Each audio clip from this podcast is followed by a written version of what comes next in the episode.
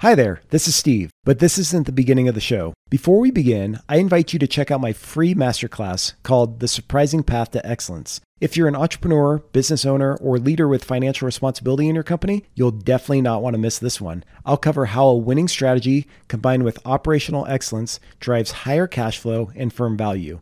You can watch it for free at cultivar.com. I'll also link it in the show notes below. I hope you enjoy it.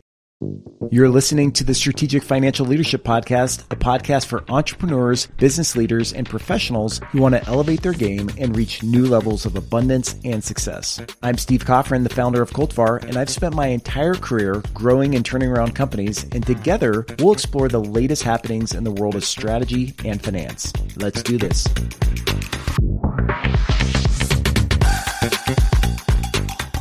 Before we begin, just remember that this podcast is for educational purposes and the information shared herein should not be construed as legal, tax, or investment advice. Check out our terms and conditions in the show notes to learn more. Now, on to the show. Alok, welcome to Strategic Financial Leadership. I'm excited to have you today as a guest, and um, I have a lot of questions for you. I'm looking forward to it, Steve. So, I guess I, I always like to understand where people come from.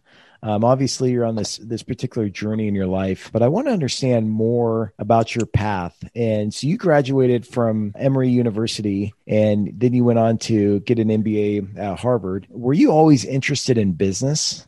Uh, you know, Steve, that's a great question. I think initially, interestingly, when I went to Emory for undergrad, I started out as pre med. And part of that was growing up in an Indian household. Uh, you either have to do pre med or engineering uh, in order to satisfy your parents. So you, you start in one of those areas and then you kind of work from there. So I completed the pre med curriculum, but what was uh, what was funny there was that I really I, I did fine in the academics, but the moment at which you put me into a setting with either a cadaver, which we had to do in, in first year biology, or anything associated with blood, I would pass out. So it just didn't seem like this was going to be the right field for me sure. to go and try to be a physician if I can't hold my water when when running into those situations. So I pivoted to business or at least explored doing business and you know my parents were good with it to say let me try this for a few years without really any background in business or having family members in business quite frankly. It was it was a new field for me and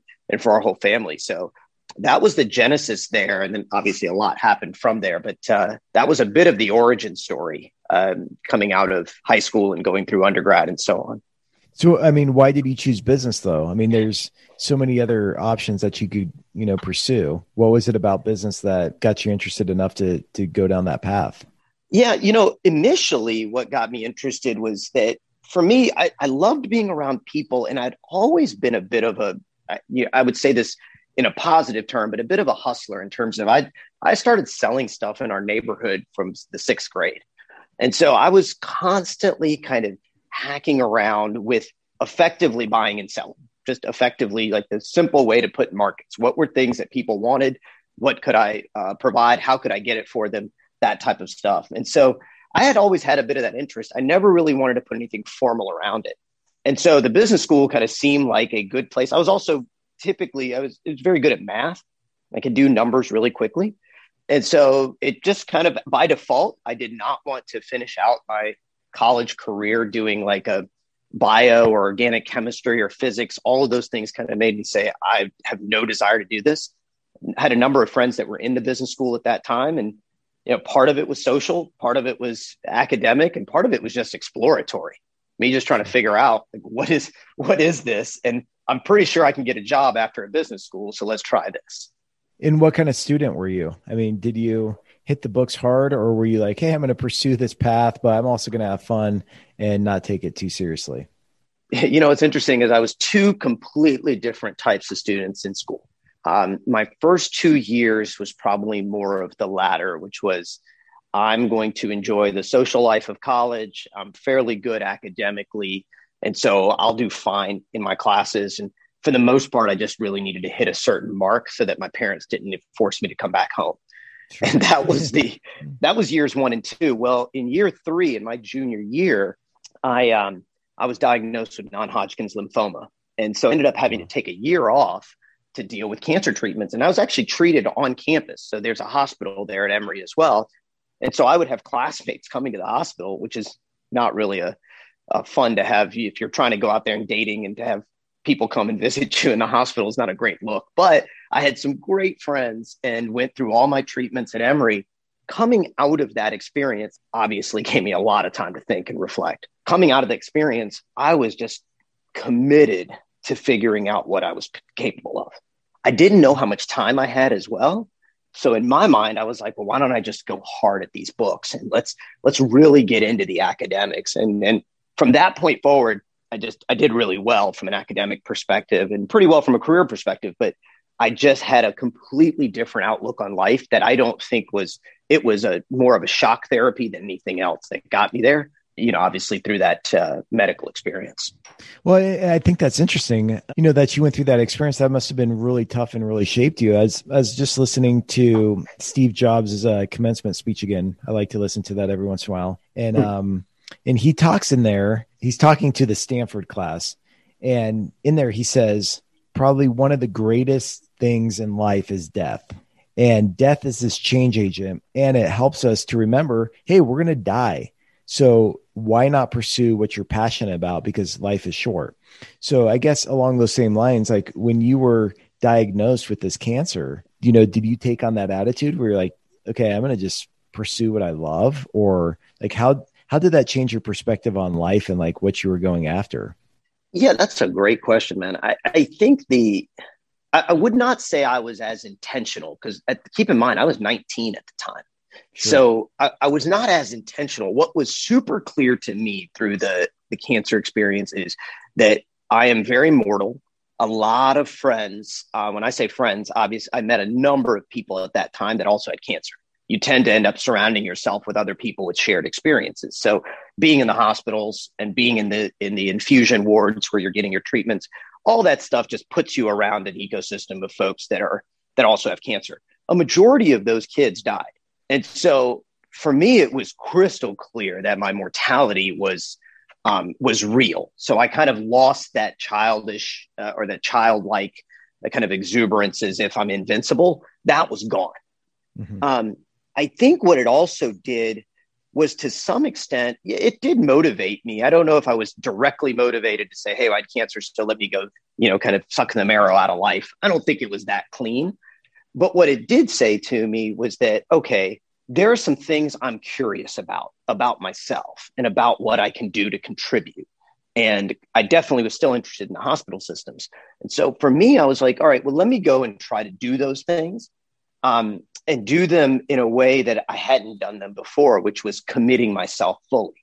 Um, my parents will always say, because they, they, I think their experience through that was significantly harder than mine um, as a parent of a child going through it. Um, but they would always say that you just became, it was two different people. And so I just kind of started powering through, you know, one by one. It wasn't this master plan. It was just each thing I got into, I just kind of said, well, uh, what am I capable of and what can I contribute? And I just kind of used that philosophy to go forward. I will say the negative impact for me around that time was that over the course of four or five years post treatment and going to a lot of funerals, I did become a bit numb on death. Um, I definitely have become a bit numb, and, and that stayed with me to, today. Doesn't mean I don't care, but it's it's just this weird sensation of numbness that I don't really uh, I don't have huge emotions when people in our families die. I do care. I do. Um, it does impact me, but it's just a little different. And what do you mean by numb? Like, because because obviously you have feelings, and you're not some like sociopath, right? Right. Um, but it's, I mean, ha- explain more about what you mean by that. I think as I and I, I, don't have all the answers. I think how as I reflected upon it in, in my own process is that if you witness um, somebody passing kind of every three months, every four months, you're going to a funeral, and that somebody is a 22 year old or a 16 year old or 18 year old all young people, your body tends to form, or at least your mental side forms some calluses around it, um, where you get a little bit more accustomed to it. And I don't necessarily mean that in a good way. And so the numbness to me was that when I would hear about it, especially at that time, y- your brain goes into, okay, where's the funeral? How are the parents? Anything I can do? and and you, you know rinse and repeat that cycle and that happened a lot um, and so i actually removed myself from the world of uh, being a counselor at camps for kids with cancer for all of this stuff. I took myself out of that world at about 25 i was diagnosed at 19 um, so about six years later i just said i can't do this anymore. Yeah. Because uh, you know i just can't i can't do it anymore. I've, I've got to move on a bit. But i think that the numbness stayed with me a bit and when people pass I've never really felt like it was over for them. And it might have been a defense mechanism for me at that time. I just kind of felt like, okay, well, they've moved on. Sure. You know, and so my emotions are muted or a bit more muted on those types of things because that's just the way I think. Yeah, and what a powerful experience to, you know, shape your mindset and and to help you, you know, view the world in a totally different perspective. So as you're going through this, you you graduate from college, you go on to get your MBA, and then you get into um, consulting. So you you had a, a, few different roles as a senior consultant, and then you're a manager over at Bain. Talk to me about that whole experience and what did you learn from your time advising organizations? I probably learned more from the people around me uh, than I did necessarily the each individual case. I definitely learned, learned some things on each case, but it was the people around me. It, there was a mentor of mine who had said to me early, uh, kind of right when I graduated from college, he said, "You know, you you really want to spend a good early portion of your career doing well, and both not necessarily financially." But he was like, really put yourself around the best of the best in your own field um, and learn from that experience. And, and I took him up on that almost blindly. And so I, I started put myself in places where folks were just significantly faster. I, the analogy I use is, is that most of the people I spent my career around early in my career, um, and many to this day, they run on a Pentium chip, which I guess is old school for some of your listeners, but they run on a much faster processor than mine is. Um, I just work my processor to the max you know, so I put myself around, whether it was in consulting at Stockamp or at, at Kurt Salmon or at Bain or whether it was in business school, I got to see what a faster processor looks like and how it operates and how fast it can go and how quickly people can kind of put lots of disparate things together specifically in an environment of business and be able to make sense out of it and that's ultimately what consulting taught me was how do you take what can feel incredibly daunting um, let's say X company wants to grow internationally in these five countries, but those places have uh, a slew of competitors as well as substitutes. Like, what do you do? And instead of being overwhelmed by that question, how to break it down into pieces and go very methodically in terms of what you can control and what you can't. Sure. And I think that framing was really helpful to allow a slower processor that I have to be able to compete with the faster processors. Because uh, no matter how fast someone's processor is, they can't change the environment around them. They might be able to analyze it faster, but they can't change it. And so that's where that's a ton of what I got out of the consulting experience. So you had this great experience there, and, and I'm sure you're exposed mm-hmm. to a lot of things in business. And then you go on and you leave consulting and you co-found SmartPath. So yeah. Tell me more about what led you to start SmartPath and what does SmartPath do? What's what's its value prop and, and what does it offer to the world? Sure, sure. I, what really led me to, to start SmartPath was during the Great Recession, um, 2008, 2009. A bunch of people in the areas I grew up in, they struggled with money. And if you recall at that time, uh, they struggled because we were going through obviously this massive housing crisis, values were dropping, and you know, people were getting boarded up and foreclosed on, it, and you name it. And if you recall at that time, there was this big kind of bifurcation of, of where to lay the blame. It was Wall Street versus Main Street. You know, in, in, in typical kind of political speak, it was Wall Street had created all of these alternative products for uh, home ownership that put the user at risk. And there, there's definitely a case to be made for that, no doubt about it. But at the same time, Steve, I, I saw a lot of people around me just making bad choices. Sure. They were doing things that were extending themselves far beyond. They just kind of said that, well, housing prices are going to keep rising. And that was the end of their analysis. And what had happened for me, as I kind of talked to my wife about it, and kind of stomping around the place saying, this is really unfair.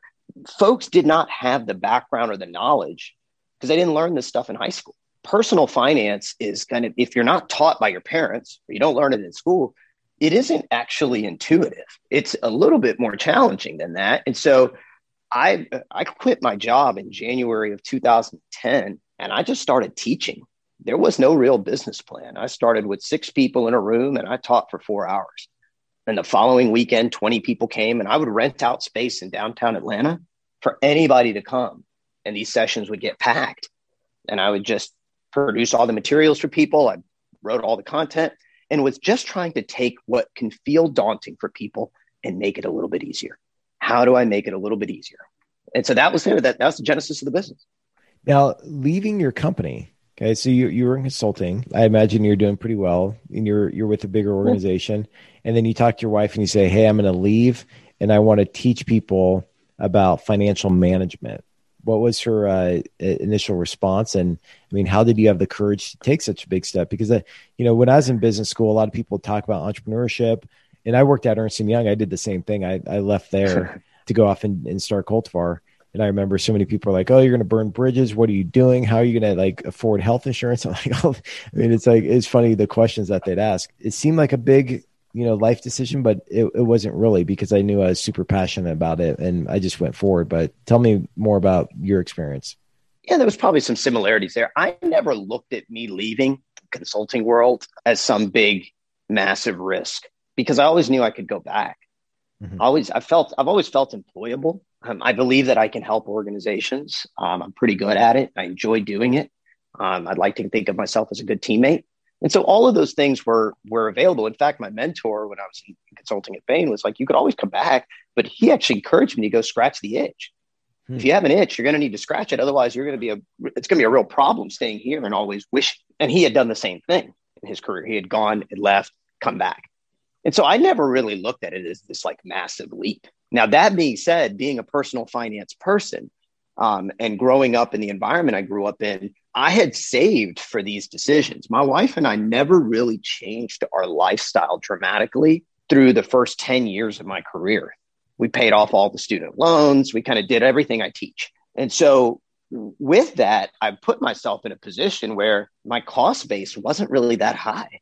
So to meet that, I didn't have to make nearly as much as what I was making. And I didn't have this kind of endless sense of make as much money as you can for some, I don't know, some end goal. It, it, was that was never a driver for me, um, and it never really has been since I was sick. I've never been driven by money, and so with that, all that backdrop made it actually a lot easier for me to step aside and not think of it as some final and big decision. It was a decision for 2010. Sure, that was a decision. And you weren't trying to figure out all the details. What does five years, ten years look like? You were just like, "Hey, I'm following my heart." I know like I could always go back if I needed to go back, but you just went for it. Yeah, I just went for it. And what ultimately ended up happening was that, you know, I'm, I'm, I'm still a business guy. So I thought through business plans and this and that. But what ultimately ended up happening is, is that I meandered my way through a decade, even starting another company. And I did that just by taking lefts and rights. There wasn't a, man, I if I'm not here at this time, then I'm going to do this, then I'm going to do this. That's felt like too much pressure. Even to this day, I have some ideas of where we're going to be in the next three to five years. But those are typically conversations for like over a beer. They're not anything like that's going to, I'm going to get fixated on and that's going to guide me. The market and the environment change so quickly um, that, that innovation happens to me a lot in the moment. And, and you've got to be willing to be that adaptable. So locking into something of if I'm not here in three years or we're going to be here in five years, those are good to put up on a whiteboard but I don't necessarily, they don't necessarily like motivate me or drive me or anything like that. I'm driven by the mission. And that mission is always going to be relevant in my lifetime. Sure. So, how do you reduce financial stress from Main Street? Because I mean, that's what Smart Path is all about. Like, you offer tools and education and other things like that. Um, explain more about that. Yeah, I think that there's a few foundational elements that that even that we've learned through the years on this. Is, is number one, most people want to be better with money, but they don't actually want to learn it or they don't want to become a financial expert. They have no desire to do that. They have other interests in their life that, quite frankly, are far more interesting. So the way that you help somebody in that situation, you could, it's akin to, to fitness or anything else, is give them a plan, help them figure out what the next thing is to focus on, the next one thing, and encourage and inspire and hold them accountable to doing that. Instead of making it the 10 different things, I got to pay off loans, I got to pay off debt. What about buying a house? My kids got to go to college. All of those things become jumbled in someone's mind, which leads them to do nothing. Mm-hmm. And instead, if you can narrow them in on one thing, just do this one thing, you'll start to see that they will make their own progress. And that's been a real big winner for us is being very intentional and deliberate about removing the answer of it depends. Steve, if you ask me a financial question on some situation you're in, I'm not going to start with it depends because mm-hmm. it doesn't. Most of the time, for most people, it doesn't. Um, and so I'm going to help and say, this is where I think you need to go, and this is why. And, and I think that that has taken a lot of the stress out for people, is because they're like, I've got an expert telling me go this direction. I'm going to go this direction. I'm going to execute against it, and I can block out everything else for right now.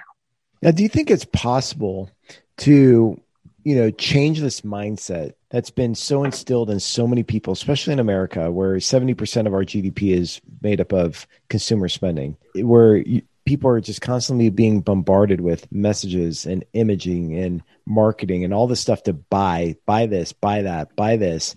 This is how you're going to be happy is if you have this or if you have that. To, hey, you should be a little bit more fiscally responsible and really think about the long term here. Is it hard to to change that mindset in people because it seems like it's a mindset shift, you know, behavior pattern shifts. I mean, it's it's a lifestyle change, right?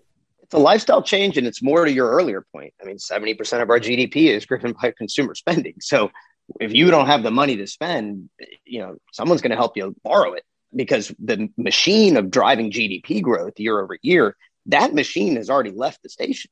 Mm-hmm. That that machine's not going to turn back around. We are not going to become a net exporter of goods overnight. We we don't typically want government spending to drive all of our economic growth. So we're left with this scenario in capitalism. We're left with the scenario that okay, we need a lot of people to spend money. Sure. And so if that's the case, I don't see people pulling back on the products you need, making it easier to spend, kind of the one click Amazon button to get that product again on a, on a cycle. The recurring subscription model is such a powerful business model. Um, and it's such a healthy business model. I don't see us moving away from that. So I think that, you know, ultimately the, the, the headwinds are going to remain. Now, our, our vision and kind of our mission is okay, I'm not here to try to say, well, let's turn around those headwinds. The headwinds are here to remain. I'm just going to accept that for a moment. Mm-hmm. How can we make the how can we level the playing field of people having access to support that'll help them work through those headwinds? And for most de- generations, it's been the wealthy who have access to that. I just want to make it for everybody. And then at that point, Steve, if you and I both have access to that, and you choose to take it, uh, and I don't, that's on me. But let's at least uh, make more equitable access to the support, to the tools, to the coaching, to all the components that can help people face those headwinds. Now, and I, I, think that's great. And when it comes to personal finance, do you mm-hmm. think mm-hmm. it's more of a earning problem people deal with or a spending problem?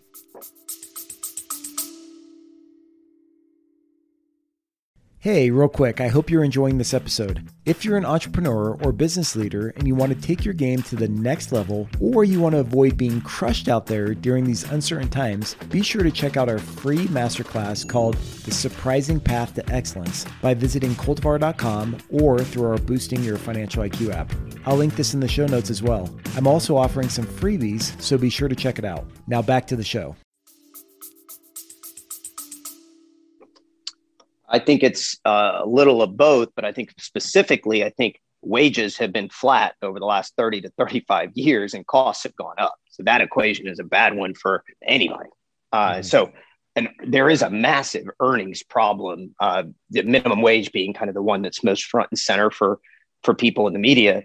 But there's been a massive earnings problem across the span, with the exception of the people at the top whose earnings continue to skyrocket. And so, yeah, I mean, I, I, would say that you can solve some of this with income. We'd have to look at how that impacts the profitability of the businesses that would then pay a higher income. Does that mean a reduction in the number of jobs? Do we have a more sustainable unemployment rate that's more like seven, eight, nine percent? Uh, to be determined. But I think that costs going up and costs that you don't control going up. An example of that would be healthcare more high deductible plans means more money out of people's pockets. Sure. With wages staying flat is like the definition of unprofitability at the household level. Yeah.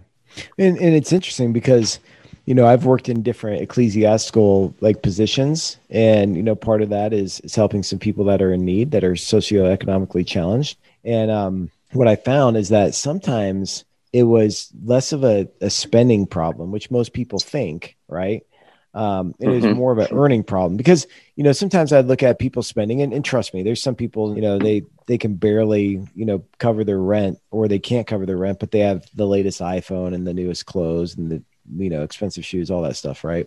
But they oftentimes it was like, wow, you know, you're trying to get by on this thirty five thousand dollar budget. Um, mm-hmm. I don't know how much you can cut, and maybe you need to go and and improve your earning potential. And I, I, think Warren Buffett, I was, I was watching this clip the other day and he was talking about inflation and he said, one of the best hedges against inflation is your earning potential, is investing in yourself. What are your thoughts on that? Um, I think he is right. And I think it's kind of, uh, you know, who am I to say that Warren Buffett's not right on something? But that being said, the way I look at it is we use a number called 55. 55 is the number of hours per week you want to spend trying to earn money if you're in this situation where it's hard to save money on a month to month basis. Okay. Um, and so it's not 40 though. It's not 40. And so in that extra 15, let's say you work a job for 40, that extra 15 could be selling stuff on Facebook Marketplace. Mm-hmm. It could be a lot of different things, but it's got to be pushed to, you've got to be at that level. And you don't have to do 55 for the rest of your life, but you're going to have to do it for a period of time to get yourself out from being always behind. Sure. Some people take to that and some people don't. The other thing is we really highly encourage on the expending side is, is that you're going to have to rethink how you live. And I don't mean in terms of like iPhones and stuff. I'm talking about your rent and your mortgage and what you know you see companies like Starcity doing more co-living structures where shared kitchen and bath other people are living you know you have your bedroom and your bathroom and that I think we're going to see more of that to try to offset the fact that people can't afford rents. They definitely, as rents continue to rise, it's very difficult in the major metros.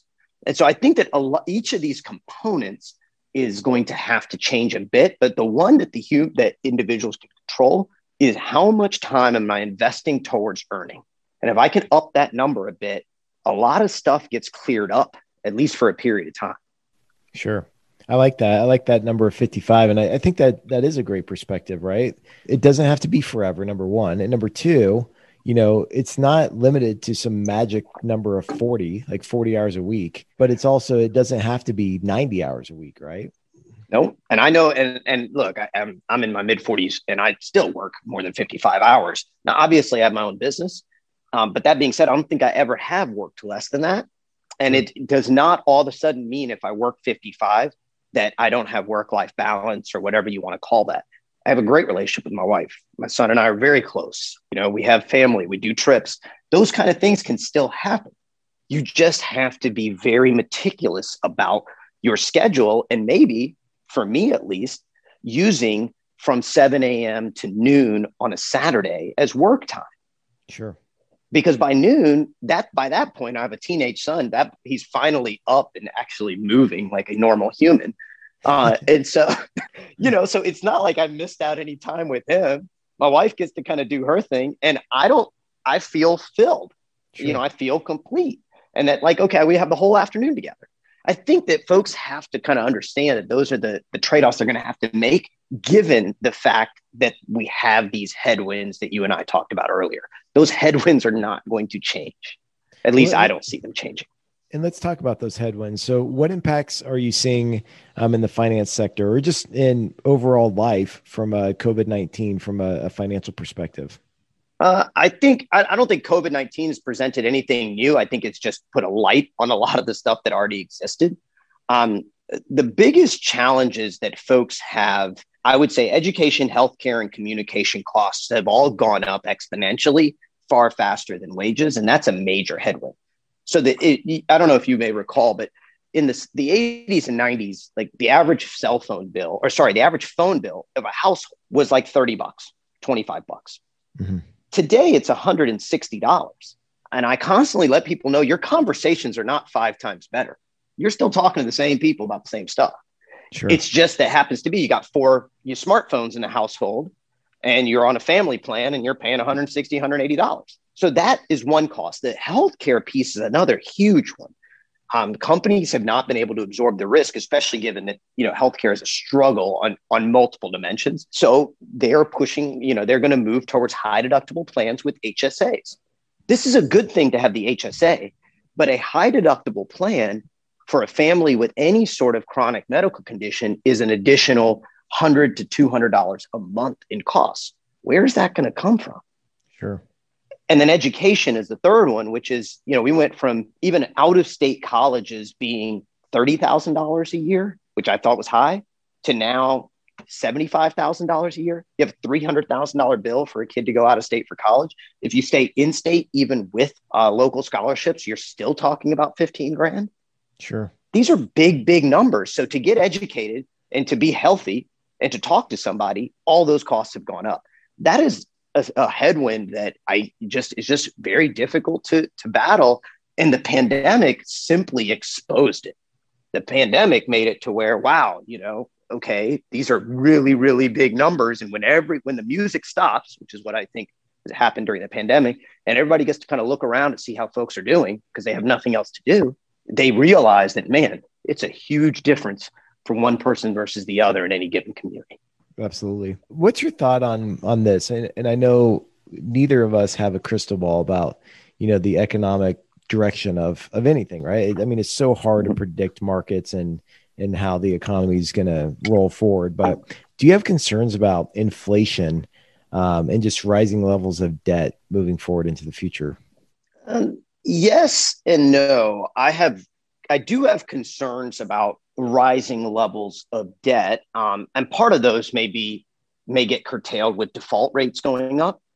Um, and inflation, I'm probably not a great economist to be able to say kind of where I see that. I obviously see rising prices across the board right now. How that'll play out, kind of, uh, you'll have to ask an economist. The area that I have the biggest concern of the crystal ball, if you will, is where uh, technology will replace human labor and how easy it is for that to happen in a mm-hmm. lot of different sectors where people are um, dependent on those jobs.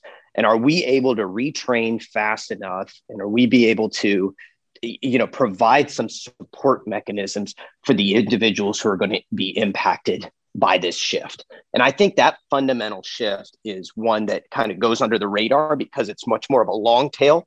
You don't see it happening tomorrow. But if we lift our head five years from now, because it happens so slow, it just like any sort of growth, if the growth is happening fast, everybody looks at it. If it's happening super slow, they're like, oh, it's not a big deal because I can't see it. Sure. Uh, and that's one where I'm really concerned about the growth because the majority of the sectors that we help in are sectors that are going to be impacted manufacturing, you know, retail, um, yeah, food service. These are these are sectors that are going to be impacted. They are going to have fewer people employed, and I presumably higher profitability for those organizations in the midterm. And that that's that concerns me. I don't have a solution. That just that concerns me. Sure. And I mean I've noticed that quite a bit. I mean, whether it's going to Home Depot and you know, once all the lines were filled with cashiers checking you out, now it's computers, or you know, mm-hmm. even with mm-hmm. the airlines, you go to the airport and um, now it's just uh-huh. it's a backdrop right? You're not even checking in really. So I mean, there's there's a lot of things that are being digitized and autom- automated. And you know, I remember taking this executive ed program, and this guy came in and he is speaking about fintech and different things, and he he said something very important that stuck with me. He said, "Make sure that you are building the skills right now that you'll need in ten years, not just." the skills that you'll need right now, which is kind of hard because it's like how do you build skills for something that doesn't even exist that can exist you know in 10 years? But also i mean to your point there are things where we need to retool ourselves and retool the workforce just so it's it's ready for the future. That's right. That, that's right. And then in, in and you mentioned fintech. That's an area where there's another major concern that fintech can be really powerful. Where the challenge comes in is when it starts to remove friction in places you would prefer to have friction Mm-hmm. So, you know, to make it easier to borrow money, I'm not actually sure that's a good thing. I can definitely point to an example where it is a good thing. I can point to a single individual, But on the whole, you know, you typically, and, and I was growing up, we used to have this like jar, and this jar had, um, it had little Debbie cakes in there, which I was like, I loved any of them, pecan rolls, you name it. And my mom used to put this jar all the way up, like kind of above the fridge and the cabinet above the fridge, which basically created friction for me having to get up on a small ladder, go up there, get it, which I still did and got in trouble for. But there was friction. Sure. It, if she had laid out little Debbie's all over the table, but told me that I'm not only allowed to have one a day, you're putting a lot of onus on me to have the discipline to not eat all of them. Sure. And I you know, I think the same thing happens with with with finance. People can justify. We see this all the time. People can justify just about every independent decision, whether it's borrowing money, whether it's buying this thing, whether it's buying this car. It's always going to get. They can justify their way through it. The easier you make that through fintech, where if I'm one or two buttons away from being able to borrow, I'm not sure that that's a good long term solution for anything. Sure. But we'll have to see, you know, and I can understand that there's a different you know, contrarian perspective on that, and and I can respect that, but it's hard for me to see how those things play out without other elements that help drive better discipline. And those clearly are not being innovated fast enough, or at least not at the speed of fintech innovation around credit. absolutely agree. I think that friction can help slow certain things or just make us be a little bit more intentional with some of these decisions that can carry with them big financial implications, right? Yes. So, yeah. Be intentional. Exactly. You got to think about it a little bit. Now you don't. Exactly. You borrow, borrow first, think second. exactly.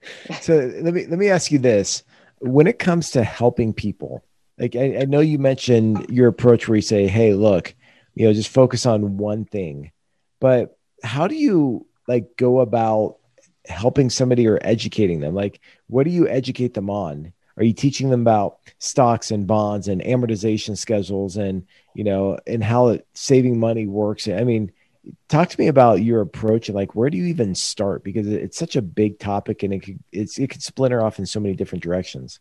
That's right. That's right. Yeah. Well, we have an overarching philosophy that has a clear set of steps.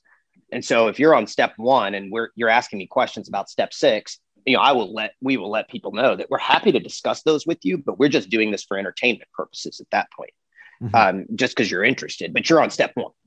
So if you want to work on step six when you're on step one, that's up to you. But what we do have is a very clear laid out process that says you should do these things in order. And then you want to educate yourself on the step that you're on. You are not missing anything by, oh my God, the world is passing me by because people are becoming crypto millionaires and I'm missing out you're not missing that, right? You just happen to read a few articles on it. And so we are very focused on helping people kind of in the step they're on. Now, within that, that and that helps kind of avoid the fact that do I need to teach about everything? Within that, the majority of our teaching is around helping people understand what their options are and then encouraging them to pick one of them. So taking what might feel, and this is where my consulting experience has kind of been really helpful, is taking somebody something that might feel like there's hundreds of options. I'll give you an example student loans. How do I pay off my student loans? Well, if you go by the payment plans, there's like 37 options hmm. to pay off student loans. That's incredibly daunting. But the reality with student loans is that there's only three. There's the option of I'm going to be on a payment plan, and then I'll figure out which one's the best for me. I'm going to use some sort of loan forgiveness program, or I don't care what the payment plan is, I'm going to pay these off as quick as I can and I'm going to live like a miser until I do. And if you can pick one of those avenues, either I'm going to be on a payment plan and I'm fine with it, I'm going to take a forgiveness strategy, or what we call the crush it strategy. I'm going to crush these things. Once you pick one of those, the world of options you have at that point narrow down significantly. Sure. And then you just pick what's right for you there. So it's really about bringing it up a level and helping people us understand what their options are so that they can make a choice. We're not going to make a choice for them. But what we can do is narrow down the world to say, you know what, these 10 things that kind of all have come at you thinking that they're different, they're not. They're the same. They just have a different color wrapper on them, but they're the same. And so let's just treat these all as one bucket. And I think when people get the confidence or the the support that narrows down all that complexity, it can be incredibly empowering that, yep, I'm going to crush it, or nope, I'm in a situation to take a forgiveness plan, or nope, I, I got it. I'm going to be on a payment plan. but I'm going to be done in 10 years or I'm going to be done in eight years. That's just an incredibly empowering decision um, and far less daunting. And that's the role that we play with our education. Well, that's interesting. I, I mean, I was just reading an article by Mihir Desai, and he was on the podcast um, earlier this year, and he's a professor at Harvard. And um, he he talks about personal finance and he has a great book called wisdom of finance but anyways in this article he's talking about optionality and it, you know it's interesting in in the world we think having all these options are like it's actually a good thing but in reality having all these options can almost like paralyze us to your point and just cause us to like not act. So in his article he's kind of arguing against optionality and sometimes you know just eliminating the options or minimizing them so we could actually move forward. Because i i think so many people get stuck you know? I, I think even you know if you're an older person and maybe you hear this stuff and you're like look i, I get this stuff look and it, it's great but i didn't save when i was younger. You know i still have a mortgage. My mortgage is going to last longer than my career. I don't have savings. I don't have 401k and it's like oh my gosh there's so many different things i could do. I'm just not going to do anything. And i'm going to let another year pass and let another year pass and then you know they just live in this state of stress and anxiety because it's like so much Oh, you're describing a majority of the population. So what do you do? That's it.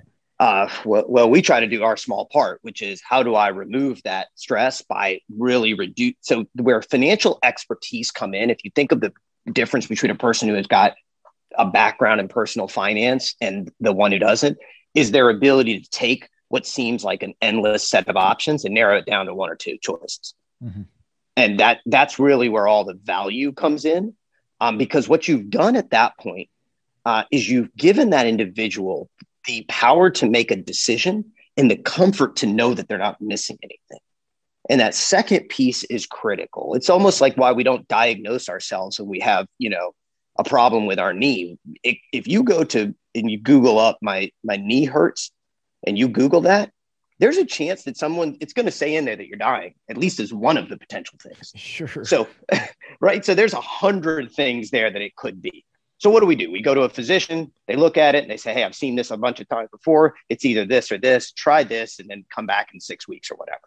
And so all of a sudden that stress gets reduced significantly because some expert has shared with us that it is not what I Googled. There is a much narrower set. We don't have that equivalent in personal finance, with the exception of financial advisors, which typically look at people with much higher net worths. For the Main Street population, where do you go for that? It's not a bank, right? You don't want to Google it. Sure. So you're kind of stuck. And that's the gap that we're trying to fill. And we do believe it can be done at scale. Um, and for us, at least, you know, our hypothesis is, is that the best way to do this at scale is to find the most independent party that cares about the person. And that's the employer. That hmm. employer channel is such a powerful channel because they don't really, they want their employees to be financially healthy they don't really have a dog in the fight as to what car you drive, what house you live in. Did you take a loan? Did you get, did you do a seven year arm or did you do a 30 year fixed? They don't really have a huge dog in the fight. They just want you to be healthy financially. And so, because they have that objective or independent perspective, they are a great channel or avenue to be able to provide this support.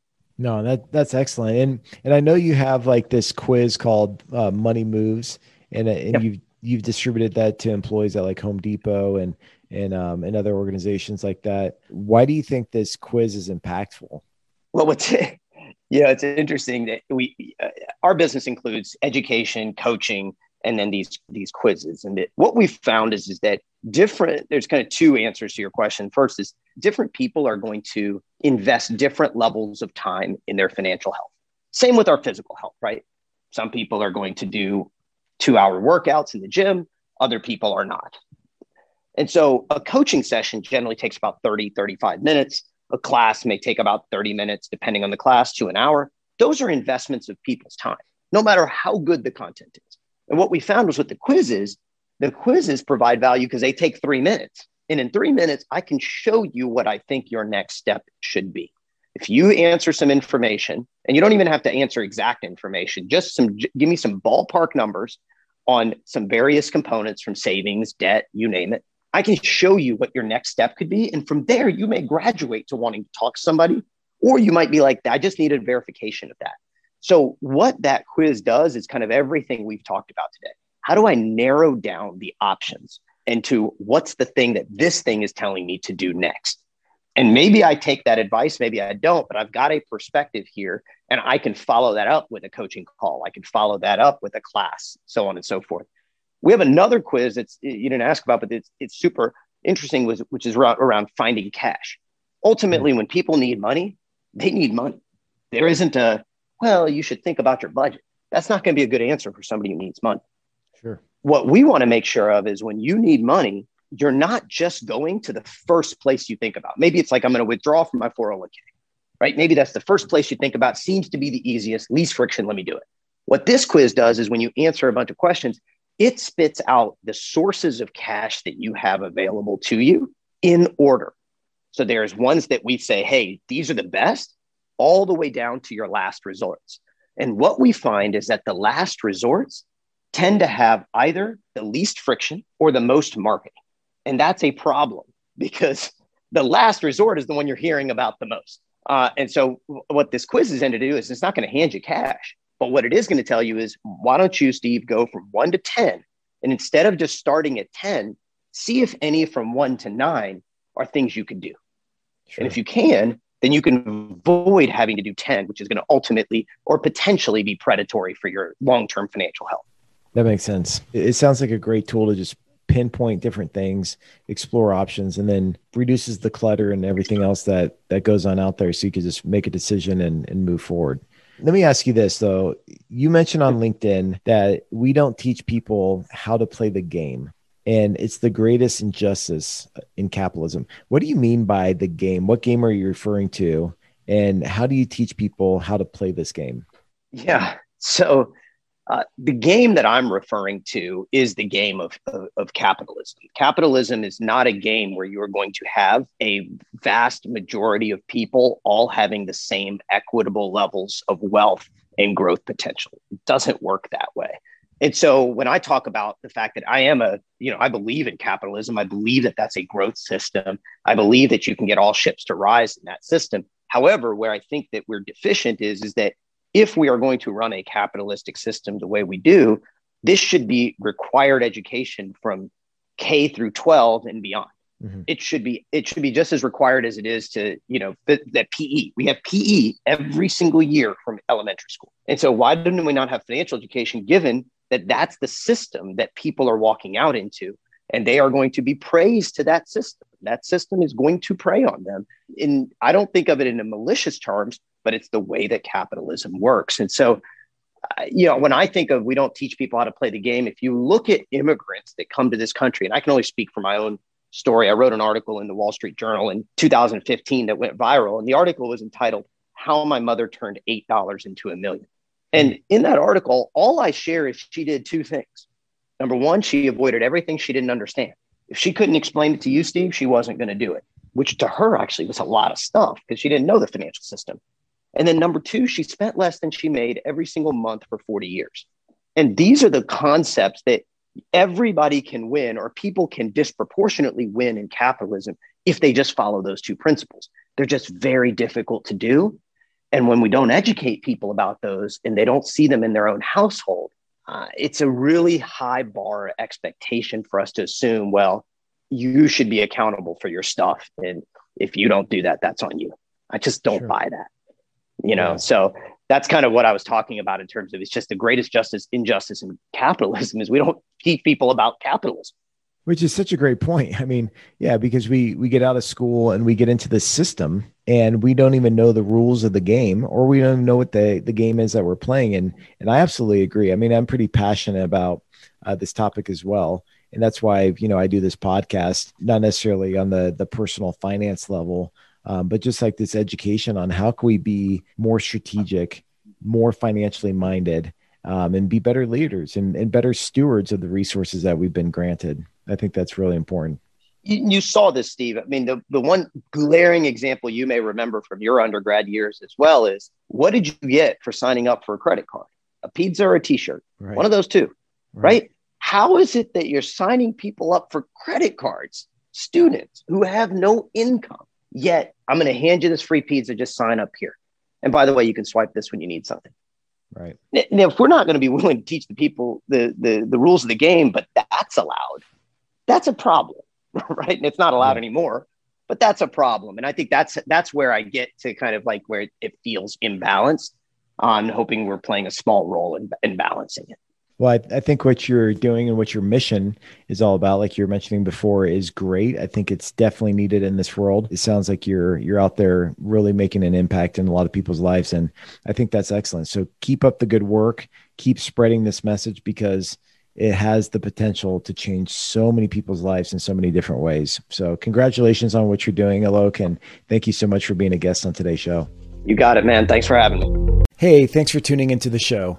If there's any way I can be helpful to you and your business, or if you have feedback or ideas regarding this podcast, shoot me an email at contact at cultivar.com. I would love to connect.